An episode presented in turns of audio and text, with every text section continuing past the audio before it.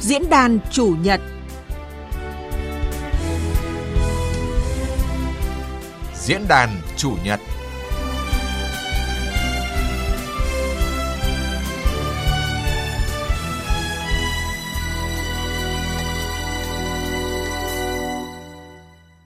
Biên tập viên Trung Hiếu xin chào quý vị và các bạn. Thưa quý vị và các bạn, tại phiên họp thứ 11 của Ủy ban Thường vụ Quốc hội diễn ra vào giữa tuần này thì Ủy ban Kinh tế của Quốc hội nhấn mạnh trên thị trường cổ phiếu và chứng khoán phái sinh đã xuất hiện các hiện tượng thao túng giá, làm giá ngày càng tinh vi. Việc thực hiện nghĩa vụ công bố thông tin của một số doanh nghiệp đại chúng và công ty niêm yết, nhà đầu tư còn chưa đảm bảo. Bên cạnh đó thì à, báo cáo thẩm tra của Ủy ban Kinh tế cũng phản ánh cái ý kiến lo ngại việc xử lý các doanh nghiệp lớn vi phạm trong lĩnh vực chứng khoán và trái phiếu doanh nghiệp trong thời gian gần đây thì uh, có thể dẫn đến cái tâm lý e ngại đầu tư trên thị trường vốn chứng khoán và từ đó dẫn đến cái hạn chế huy động vốn cho nền kinh tế. Uh, rõ ràng là đảm bảo kỳ cương và minh bạch để phát triển uh, bền vững thị trường chứng khoán Việt Nam, đồng thời ổn định tâm lý của nhà đầu tư trong thời điểm này, tạo niềm tin cho nhà đầu tư trong dài hạn là nhiệm vụ đặt ra cho cơ quan chức năng. Uh, cùng với đó thì nhà đầu tư cũng cần xác định tâm thế như thế nào trong vòng xoáy thông tin hiện nay và phương thức nào để vượt qua dông bão hiện tại. Những nội dung này sẽ được bàn luận trong diễn đàn chủ nhật hôm nay với sự uh, tham gia của các vị khách mời. Ông Lê Ngọc Nam, giám đốc phân tích và tư vấn đầu tư công ty chứng khoán Tân Việt. Xin chào uh, quý vị khán giả. Vâng, xin chào anh Hiệu. Và ông Trương Thanh Đức, chuyên gia chính sách tài chính, giám đốc công ty luật An Thị. Xin chào quý vị và các bạn ạ. Xin trân trọng cảm ơn các vị khách mời đã nhận lời tham gia cùng chương trình hôm nay. Thưa quý vị và các bạn, ở thị trường chứng khoán nước ta thì đã có đợt giảm sâu từ tháng 4 đến nay, bắt nguồn từ hai vụ việc của FLC và Tân Hoàng Minh. À, trước hết thì à, thưa ông uh, Lê Ngọc Nam, ông có đánh giá như thế nào về cái yêu cầu thanh lọc để mà giúp thị trường chứng khoán nước ta phát triển lành mạnh và bền vững? À, thực ra thì cái yêu cầu về thanh lọc thị trường đã đặt được đặt ra trong cả một cái quá trình dài gần đây. À, tuy nhiên thì ở cái thời điểm hiện tại thì mức độ nó mạnh mẽ hơn nhưng mà chúng ta cũng phải nhìn nhận rằng là thị trường chúng ta mới thành lập đâu đó tầm độ khoảng hơn 20 năm, 20 năm. và À, rõ ràng rằng là cái ờ, quá trình ờ, hình thành như vậy á, thì nó cũng khá là non trẻ nếu như so sánh với lại những cái thị trường lớn ở trên thế giới như Mỹ chẳng hạn là hơn 300 năm.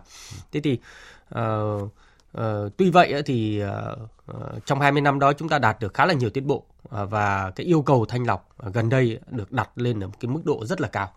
Do đó thì tôi cho rằng về mặt trung và dài hạn rõ ràng là cái việc thanh lọc nó luôn luôn là tốt và chúng ta sẽ tạo ra được về phía hàng hóa thì sẽ có nhiều hàng hóa tốt hơn và trong sạch hơn và nhà đầu tư cũng sẽ tránh gặp những cái rủi ro liên quan đến việc đầu tư vào những cái cổ phiếu không tốt. Dạ vâng. À, như ông Lê Quang Nam cũng vừa nói thì à, qua cái thời gian à, phát triển 20 năm thì à, thị trường chứng khoán Việt Nam thì đang nỗ lực mà chuyển từ cái việc phát triển về lượng sang phát triển về chất. Còn thưa ông à, Trương Thanh Đức ạ, theo ông thì trong 2 năm tăng trưởng mạnh vừa qua thì bên cạnh cái mặt tích cực đã đạt được thì những cái rủi ro thị trường à, đã bị tăng lên ở cái mức độ như thế nào ạ thưa ông? Với cái thời gian đã trải qua thì cái thị trường có thể nói rằng là mấy năm gần đây tăng trưởng rất nhanh, tăng trưởng rất là nóng uh, có thể nói là vượt xa cái kết quả tăng trưởng sản xuất kinh doanh vượt uh, qua cái kỳ vọng uh, kế hoạch cái chương trình chúng ta đặt ra đối với thị trường chứng khoán đặc biệt là với cái sự nhập cuộc rất là đột biến của các cái nhà đầu tư tham gia lần đầu tiên gọi là F0 ấy dạ vâng. thì đồng thời nó cũng đã dẫn đến rất nhiều cái tiềm ẩn rủi ro tăng cao một cách tương ứng vì vậy có thể nói là chỉ cần một cái ngọn lửa nhỏ cũng có thể thổi bùng lên một cái đám cháy ờ, vì cái tăng trưởng nóng quá vì nhiều người không chuyên nghiệp vì cái doanh nghiệp cũng còn có rất nhiều vấn đề kể cả những cái doanh nghiệp niêm yết cũng như là doanh nghiệp chưa niêm yết. Dạ vâng, à, xin cảm ơn ông Trương Thế Đức. Thưa ông ờ, Lê Ngọc Nam ạ, như ông cũng nói về cái việc mà thị trường đã chuyển sang một yêu cầu đòi hỏi về phát triển về chất. Vậy thì qua cảm nhận của mình trong hai năm qua thì ông cảm thấy là những rủi ro của thị trường đã tăng lên mức độ như thế nào? Ờ, cũng như là anh ờ, Đức vừa mới ờ, chia sẻ ừ. thì có khoảng xung quanh 2 triệu nhà đầu tư tham gia vào thị trường chứng khoán trong khoảng 2 năm trở lại đây. Ừ. Và rõ ràng là cái con số này nó khá là dồn dập trong một quãng thời gian ngắn. Ừ. Thế thì Uh, nó đẩy uh, cái cái cái chỉ số của chúng ta hay là nói chung uh, các cái dòng cổ phiếu và đặc biệt đó là cổ phiếu vốn hóa vừa và nhỏ hay là những cái cổ phiếu thị giá thấp ừ. lên một cái mức rất là cao và nó gây ra những cái cái cái rủi ro đối với lại lại lại việc tham gia và đầu tư vào những cái cổ phiếu như vậy.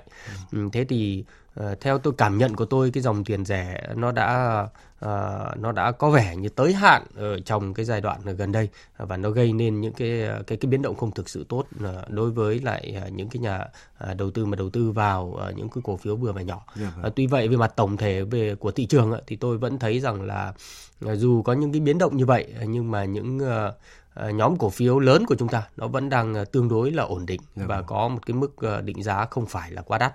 Dạ vâng. Có thể nói là nếu nhà đầu tư tinh ý thì có thể thấy được cái quyết tâm của cơ quan quản lý và có cái hành động nhất định đối với danh mục của mình.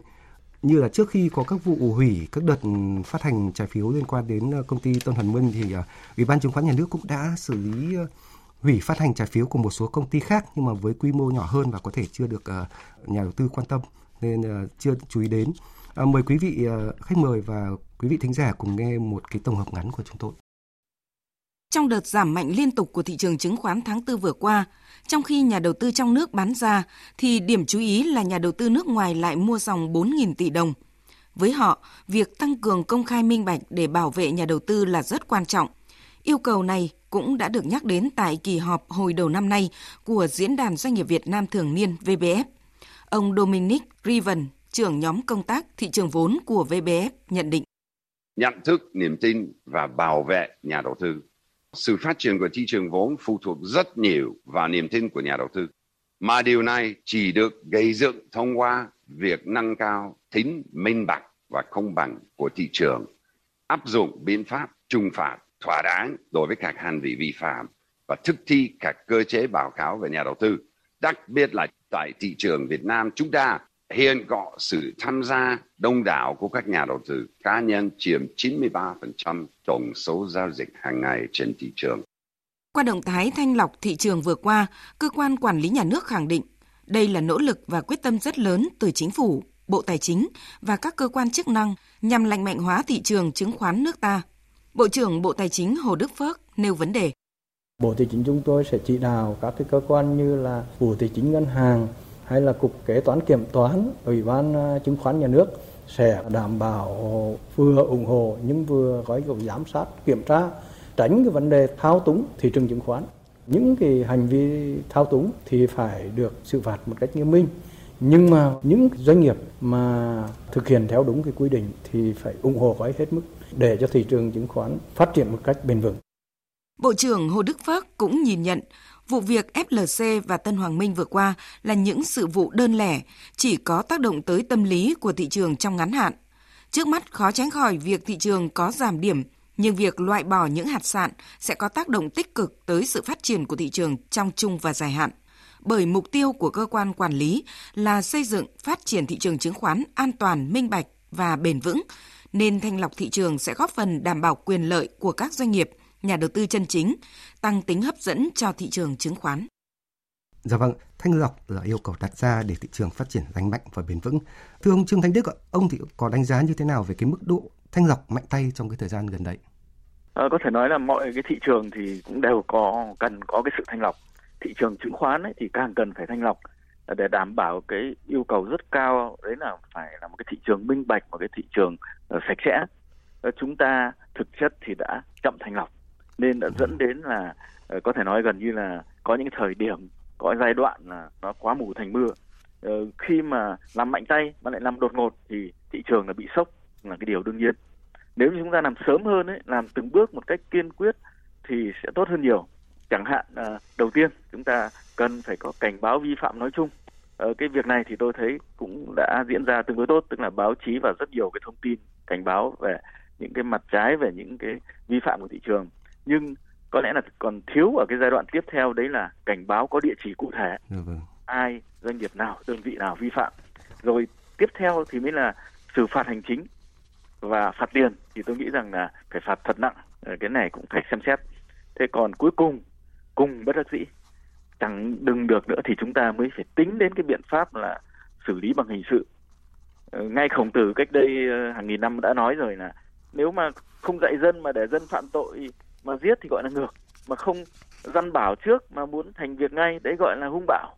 Hiệu lệnh mà để trễ lâu đến kỳ thúc giục ấy là thù hại dân. Đấy chúng ta phải từng bước từng bước có lộ trình rất rõ ràng thì nó mới đi vào nền nếp và người ta mới cảm thấy là không bị choáng bị sốc không bị những cái phản ứng bất ngờ như cái thời gian vừa qua được vâng, à, như vậy rõ ràng là cần có một cái lộ trình và có một sự tư liệu trước để uh, ổn định tâm lý của nhà đầu tư.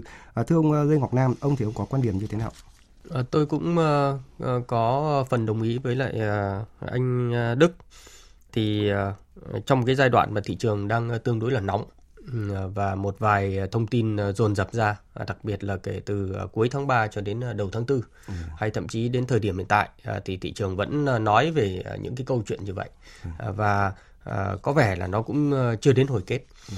Thế thì cùng với cái giai đoạn thị trường nóng thì những cái thông tin dồn dập như thế có thể tác động một phần đến tâm lý của nhà đầu tư. À, tuy vậy thì tôi cũng ờ, nhận thấy rằng là à, những cái chuyện liên quan đến FLC hay Tân Hoàng Minh nó cũng chỉ là một phần à, tổng thể mà tác động à, đến thị trường mà thôi. À, thế còn thực tế à, thì chúng ta thấy là trong suốt cả hai năm vừa qua thì cái mức độ tăng nóng của thị trường nó đến từ nhiều khía cạnh à, và dù là các cái thông tin nó có đến dồn dập nhưng mà ít nhất thì tôi cũng thấy rằng là cái việc thanh lọc nó diễn ra tương đối là là mạnh mẽ thì nó cũng cũng cũng sẽ làm cho chất lượng hàng hóa của chúng ta nó tốt hơn ừ. trong chung và dài hạn và các cái nhà đầu tư cũng sẽ tránh được những cái rủi ro đó uh, trong tương lai. Dạ vâng như các uh, khách mời cũng nói về uh, cần một cái ờ, lộ trình và cái uh, việc mà có thể tiên liệu được và mức độ xử lý theo từng cấp độ theo từng uh, cái thời gian và địa chỉ uh, để mà ổn định được tâm lý nhà đầu tư. Uh, thưa ông Trương Thanh Đức ạ, theo ông thì bên cạnh cái quyết tâm thanh lọc thị trường thì uh, cơ quan quản lý nhà nước cần thể hiện ra cái thông điệp này như thế nào để mà ổn định tâm lý nhà đầu tư ạ thưa ông? đi đôi với cái thanh lọc đi đôi với cái hành động thì có lẽ là chúng ta phải truyền tải chúng ta phải làm cho mọi người thấy rõ được cái thông điệp thì nó sẽ có ý nghĩa, nó có tác dụng lớn hơn. Ờ, và tôi cho rằng nhà nước cần phải có hai cái loại thông điệp. Cái loại thứ nhất ấy là tuyên bố, thứ hai là hành động. Thế thì tuyên bố chúng ta đã nhanh chóng làm rồi, kịp thời rồi. Và điển hình là rất nhiều lãnh đạo cao cấp đã khẳng định không hình sự hóa quan hệ kinh tế dân sự. Nhưng mà theo tôi thì có lẽ là cần phải tiến thêm một bước nữa, đấy là không hình sự hóa quan hệ hành chính hành chính thì có thể xử phạt. Thậm chí chúng ta cần phải tính đến là xử phạt hàng trăm tỷ thay vì là chúng ta phải xử lý hình sự. Thế còn về hành động ấy thì ngoài cái việc mà đã lỡ xảy ra rồi thì chúng ta chưa thấy tiếp tục khởi tố thêm. Uh, có lẽ là đấy là trong cái hành động để thực hiện cái cam kết là hạn chế. Hạn chế chứ không thể nào nói là chấm dứt được dạ vâng. cái việc hình sự hóa quan hệ kinh tế dân sự. Ờ, nhưng mà điều đáng tiếc là nó vẫn rất nhiều cái thông tin lo ngại cho nhà đầu tư. Vẫn cứ đồn đại vẫn cứ ì xèo đâu đó về rất nhiều vụ việc về rất nhiều nguy cơ khác. Vậy thì phải chăng cần có một cái tuyên bố là rõ ràng hơn tạm dạ. thời dừng cái việc khởi tố ít nhất trong 6 tháng một năm liên quan đến thị trường chứng khoán chẳng hạn?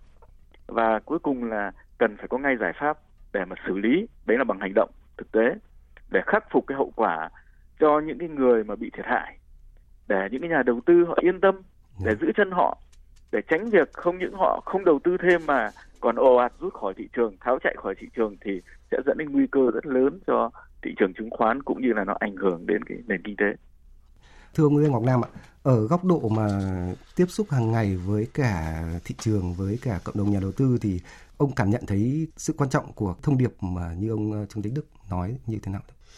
Tôi ờ, thì ờ, cũng thực sự là không rõ cái quy trình là làm việc của các cơ quan nhà nước liên quan đến các cái vụ việc đó hay là cái mức độ nghiêm trọng và cần thiết phải xử lý như thế nào. Ừ. Thế thì thực tế trên thị trường chứng khoán trong 7 tuần vừa qua index giảm hơn 20% ừ. và uh, trong khi đó thì nhiều nhóm cổ phiếu có cái mức giảm 40 cho đến 70% ừ. so với cái mức đỉnh. Và gần như là là cái mức độ mà suy giảm là có thể xem xét là rất là lớn đối với lại đặc biệt là đối với những cái cổ phiếu mà có cái hơi hướng dạ. đầu cơ thế thì tất nhiên là tôi cũng luôn luôn cho rằng là các cái vụ bắt bớ nó chỉ là một phần của câu chuyện à, và cái câu chuyện tổng thể nó có thể là lớn hơn liên quan đến dòng tiền rẻ, liên quan đến cái việc sử dụng margin của nhà đầu tư hay là liên quan đến cái mức độ cảnh báo về về về mối nguy hiểm của thị trường chứng khoán có thể xảy ra đối với các cái nhà đầu tư mới. Tuy vậy thì tôi cũng uh, nhận thấy rằng là có lẽ là chúng ta cũng cần phải có những cái tuyên bố nó thật sự là là là chắc chắn hơn để đảm bảo được cái mức độ ổn định uh, trong cái giai đoạn nhất định. Là vì nếu như cái việc sụt giảm nó diễn ra quá sốc và trong một cái quãng thời gian quá ngắn và không thể xử lý được thì nó sẽ gây nên những cái tổn hại tương đối là lớn đặc biệt là đối với những cái nhà đầu tư mới tham gia thị trường. Dạ vâng. Cũng nhân vấn đề này thì xin được hỏi ông Trương Thanh Đức ạ. Ông đánh giá như nào về cái mối quan hệ giữa thị trường vốn và tài chính khi mà cái ảnh hưởng của thị trường vốn chứng khoán nó có cái sự sụt giảm này thì nó tác động chung như thế nào thưa? Vâng, có thể nói là thị trường chứng khoán nó là một cái điểm điển hình, một cái đặc trưng người ta nhìn vào và nó ảnh hưởng chung đến cái thị trường vốn rất là nhiều. Uh, sau khi cái thị trường chứng khoán bị ảnh hưởng thế này thì những cái uh, phần về phát hành trái phiếu cổ phiếu rồi cái việc uh, vay mượn những cái giao dịch đầu tư kinh doanh uh, những cái giao dịch liên quan đến tài chính thì tôi có cảm nhận rằng nó cũng đồng thời là ảnh hưởng rất là lớn nó bị tác động có cái là trực tiếp do những cái liên quan nhưng rất nhiều cái yếu tố gián tiếp nó tác động đến và Ờ, chúng ta cần phải xem xét ờ, tránh cái nguy cơ nó sẽ diễn biến xấu hơn.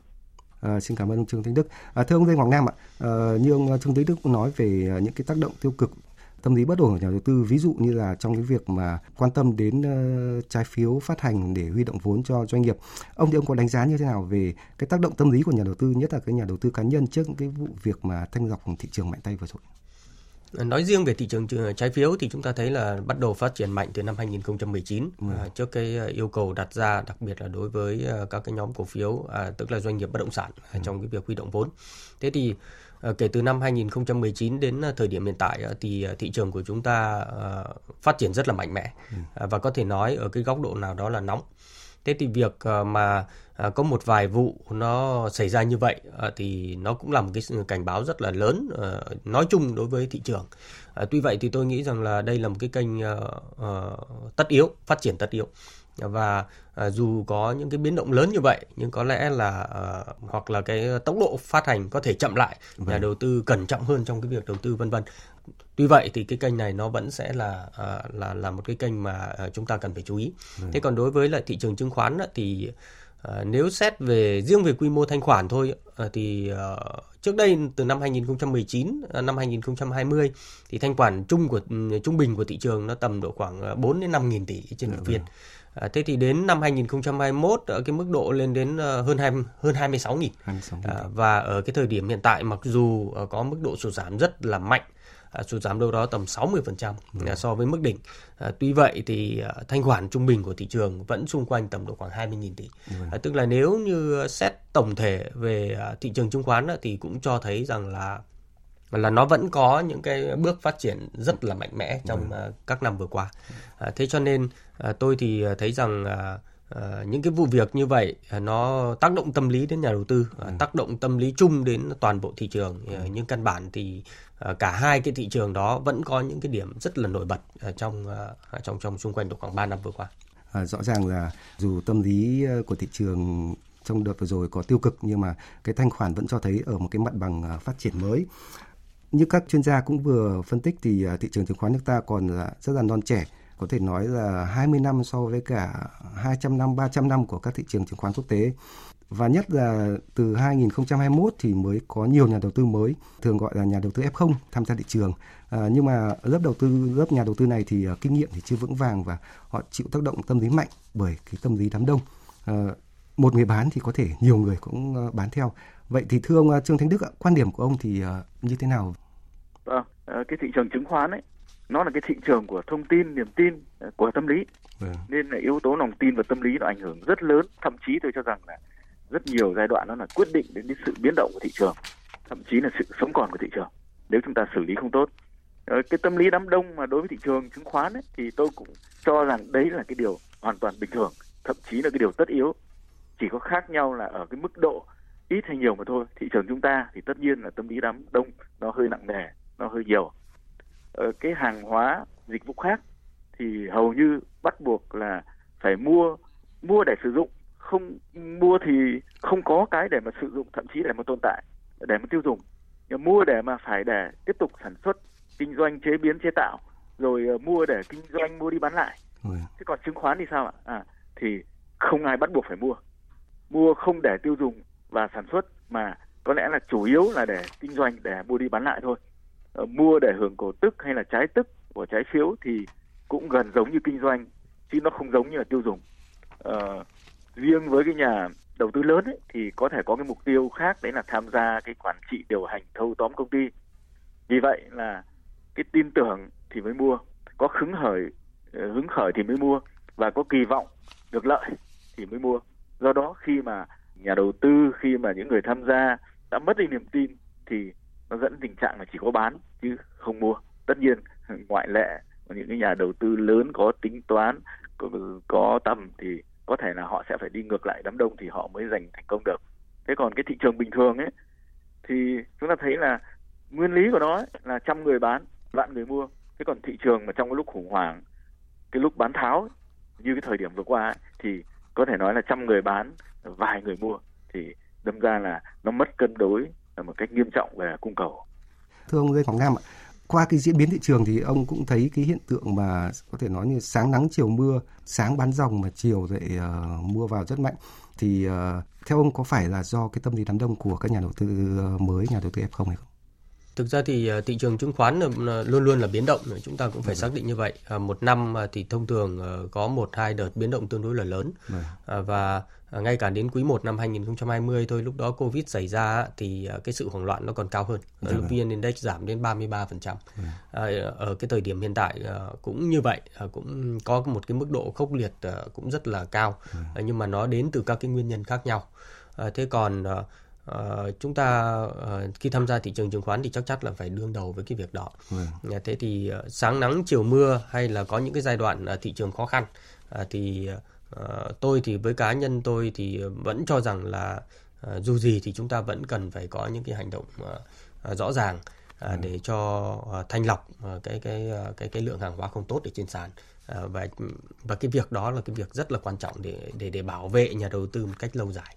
À, thế còn chúng ta vẫn có những cái doanh nghiệp trụ cột, à, chúng ta vẫn có à, những cái cổ phiếu mà có thể à, duy trì được cái mức độ ổn định chung ừ. cho thị trường à, trong bất kỳ một cái cái cái tình huống nào.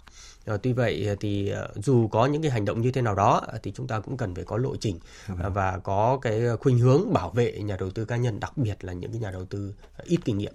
Dạ vâng, à, như ông Lê Quang cũng vừa nói là chúng ta thanh lọc thị trường và bên cạnh đó thì nhà đầu tư cũng cần tăng cường được cái tính ờ, chuyên nghiệp của mình để mà ứng phó với cả những biến động tăng giảm của thị trường vì nhiều khi nó cũng là cái quy luật của thị trường. Dạ vâng, xin cảm ơn các vị khách mời.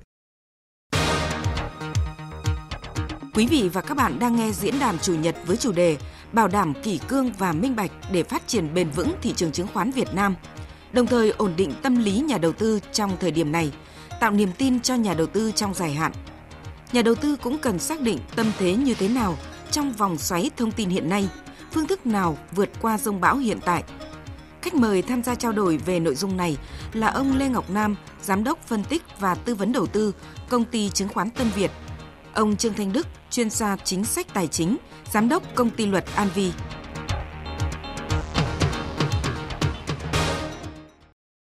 Vâng, à, thưa quý vị à, và các bạn, phải nhìn nhận rằng là trong 2 năm phát triển mạnh vừa qua thì à, trên thị trường cổ phiếu, trái phiếu và chứng khoán phái sinh thì đã xuất hiện các hiện tượng thao túng giá, làm giá thì có thể nói là ngày càng tinh vi hơn, có thể nói là quen thuộc hơn.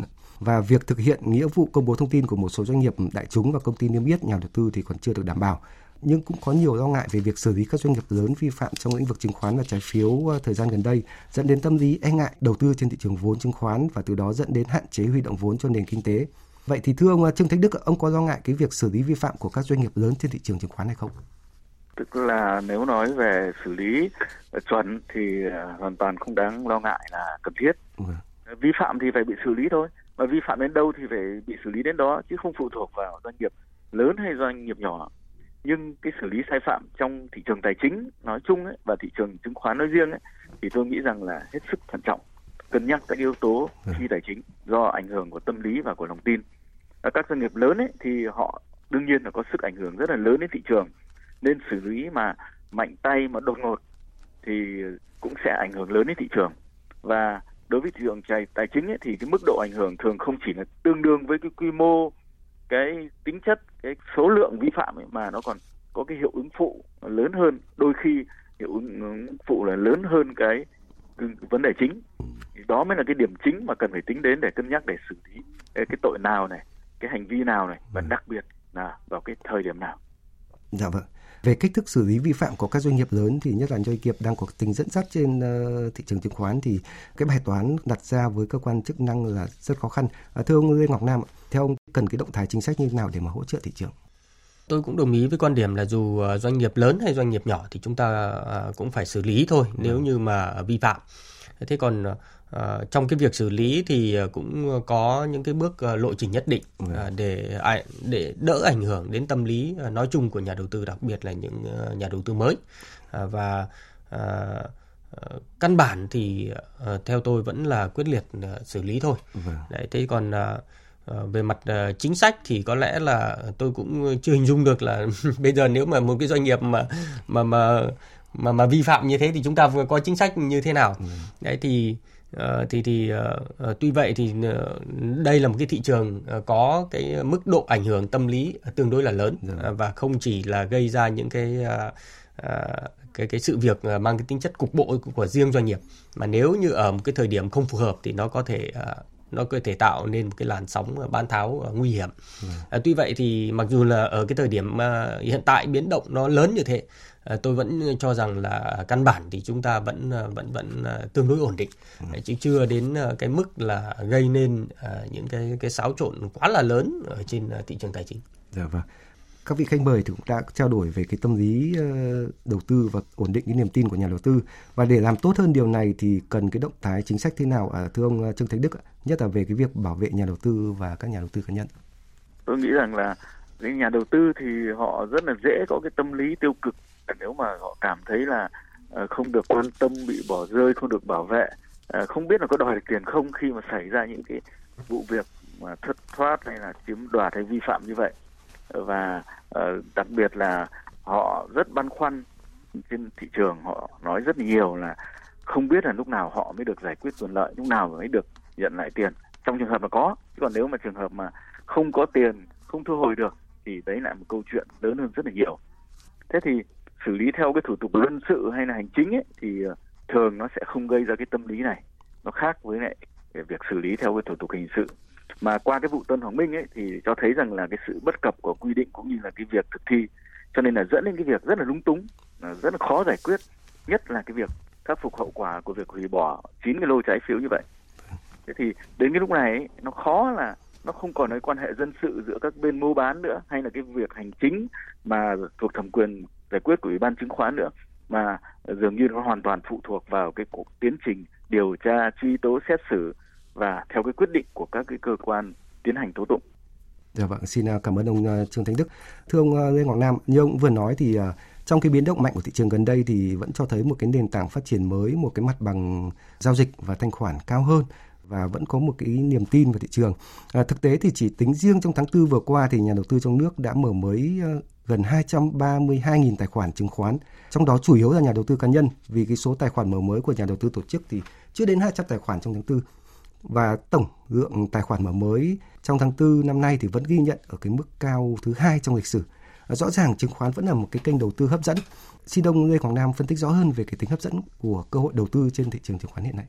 Ờ, thì chúng ta biết rằng là thị trường chứng khoán Việt Nam thì cũng tuân theo ờ, cái sự phát triển chung của ờ, thế giới thôi.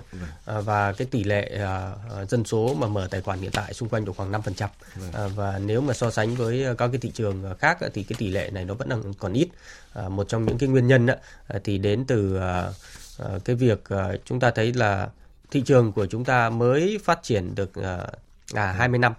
Thế thì ờ, cái việc mà mà mà thị trường ờ, nhà đầu tư mới vẫn tiếp tục ờ, tham gia ờ, thì ở trong các cái giai đoạn gần đây nó khác so với lại các cái giai đoạn trước. Đó là đầu năm 20 hay là đầu năm 21 à, thì cũng có thể là à, cái quy mô chúng ta nói đến số lượng nhưng mà chúng ta cũng cần phải để ý đến cái chất lượng của các cái tài khoản mở mới nữa. À, thì có thể theo cái ý kiến cá nhân của tôi thì chất lượng của các cái tài khoản mở mới hiện tại nó cũng thấp hơn so với trước đây. À, tức là à, tôi lấy ví dụ như là cái quy mô trung bình à, cái lượng tiền mà nhà đầu tư đổ vào uh, uh, uh, trên một cái tài khoản mở mới ừ. uh, thì có thể đã thấp hơn uh, so với trước đây. Uh, thế thì nhưng mà dù gì thì tôi vẫn thấy rằng là cái tỷ lệ 5% dân số mà tham gia thị trường chứng khoán thì nó vẫn đang còn tương đối là là là thấp và à. và và cái tiềm năng của chúng ta trong tương lai thì rõ ràng là vẫn đang tương đối là là cao. Dạ vâng. Và cái kỳ vọng của chúng ta là là 10% số lượng dân cư có tài khoản chứng khoán trong ờ, đến năm 2030. À, có thể nói là nền tảng thị trường thì vẫn được đánh giá là khả quan và cái kết quả kinh doanh của doanh nghiệp thì cũng ờ, tích cực trong cái thời gian vừa rồi. À, thưa ông Trương Thanh Đức, ông thì ông đánh giá như thế nào về cái tính hấp dẫn của thị trường trong cái thời gian tới? Thị trường chứng khoán ấy nó luôn là cái tâm điểm là cái chỉ báo của nền kinh tế thị trường.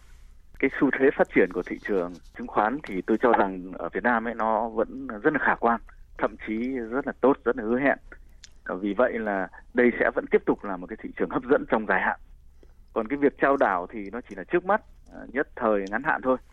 À, tuy nhiên chúng ta rất khó đoán định được là khi nào thì nó sẽ trở lại bình thường. Vì như là uh, chúng ta đã phân tích ở trên đấy tức là ngoài cái yếu tố nền tảng là sức khỏe của nền kinh tế là hiệu quả kinh doanh của doanh nghiệp thì nó lại còn phụ thuộc rất lớn vào cái yếu tố tâm lý và cái thái độ ứng xử của nhà nước đối với thị trường. Ừ. Tức là khi nó xảy ra như này thì nhà nước sẽ phải có động thái gì để vãn hồi để chấn chỉnh và để ổn định thị trường Dạ vâng, xin cảm ơn ông à, Trương Thành Đức. Chúng tôi nhận được câu hỏi của nhà đầu tư tên là Giang ở Hà Nam.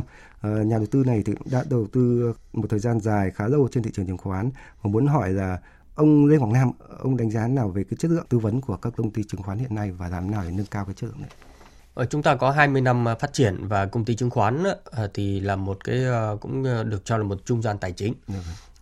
các công ty chứng khoán thì luôn nỗ lực để cung cấp cho các nhà đầu tư thông tin nhiều hơn về thị trường, ừ. nhiều hơn về cổ phiếu để các nhà đầu tư hiểu biết hơn khi mà tham gia thị trường.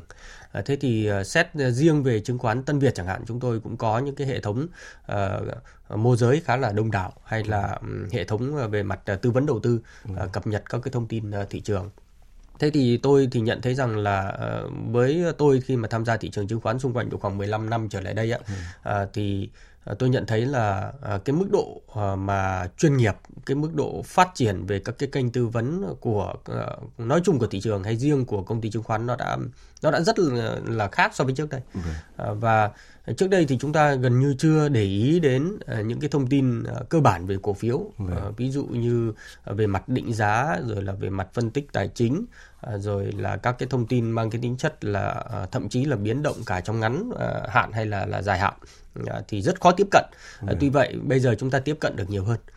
tuy vậy thì mặc dù là có nhiều thông tin như vậy đến từ các công ty chứng khoán nhưng mà nó vẫn dừng ở, ở cái mức độ cung cấp thêm thông tin vâng. và chính bản thân à, nhà đầu tư à, hay là những người tham gia thị trường chứng khoán thì cần phải có một cái cách à, tiếp cận hợp lý với các cái thông tin đó hay là ngay cả cái việc là quản trị được được cái cái cái cái tài sản của chúng ta vâng. làm sao cho phù hợp ở những cái thời điểm khác nhau thì mới đảm bảo là có hiệu quả được vâng.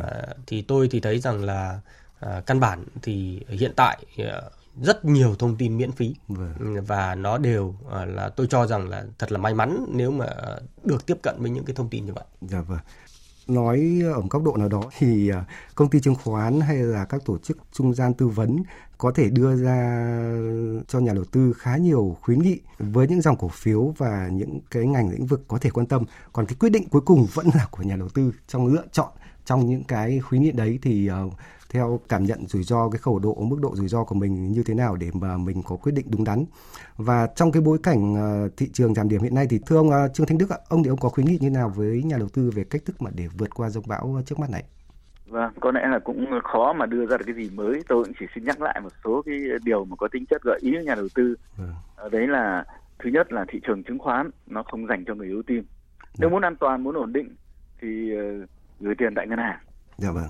Thứ hai là phải hết sức cân nhắc uh, cái việc mà lao vào mua lúc giá cao và nhào ra cái lúc uh, giá thấp ở đấy nó gần như là một cái nguyên lý của các nhà đầu tư kinh doanh nhưng các nhà đầu tư nhỏ lẻ đầu tư mới tham gia ấy, thì rất hay mắc phải cái chuyện này ừ. cho nên là nó không những là không có lợi cho mình mà làm thiệt hại cho cả mình cho thị trường thế rồi thứ ba nữa là uh, đầu tư vào chứng khoán ấy là chúng ta phải đầu tư vào cái kỳ vọng tương lai nó hơi dài dài một chút chứ không phải là ngày mai, ngày kia cứ phải có lãi, mua đi bán lại, có tính chất lướt sóng như vậy thì phải chấp nhận cái rủi ro của thị trường thôi.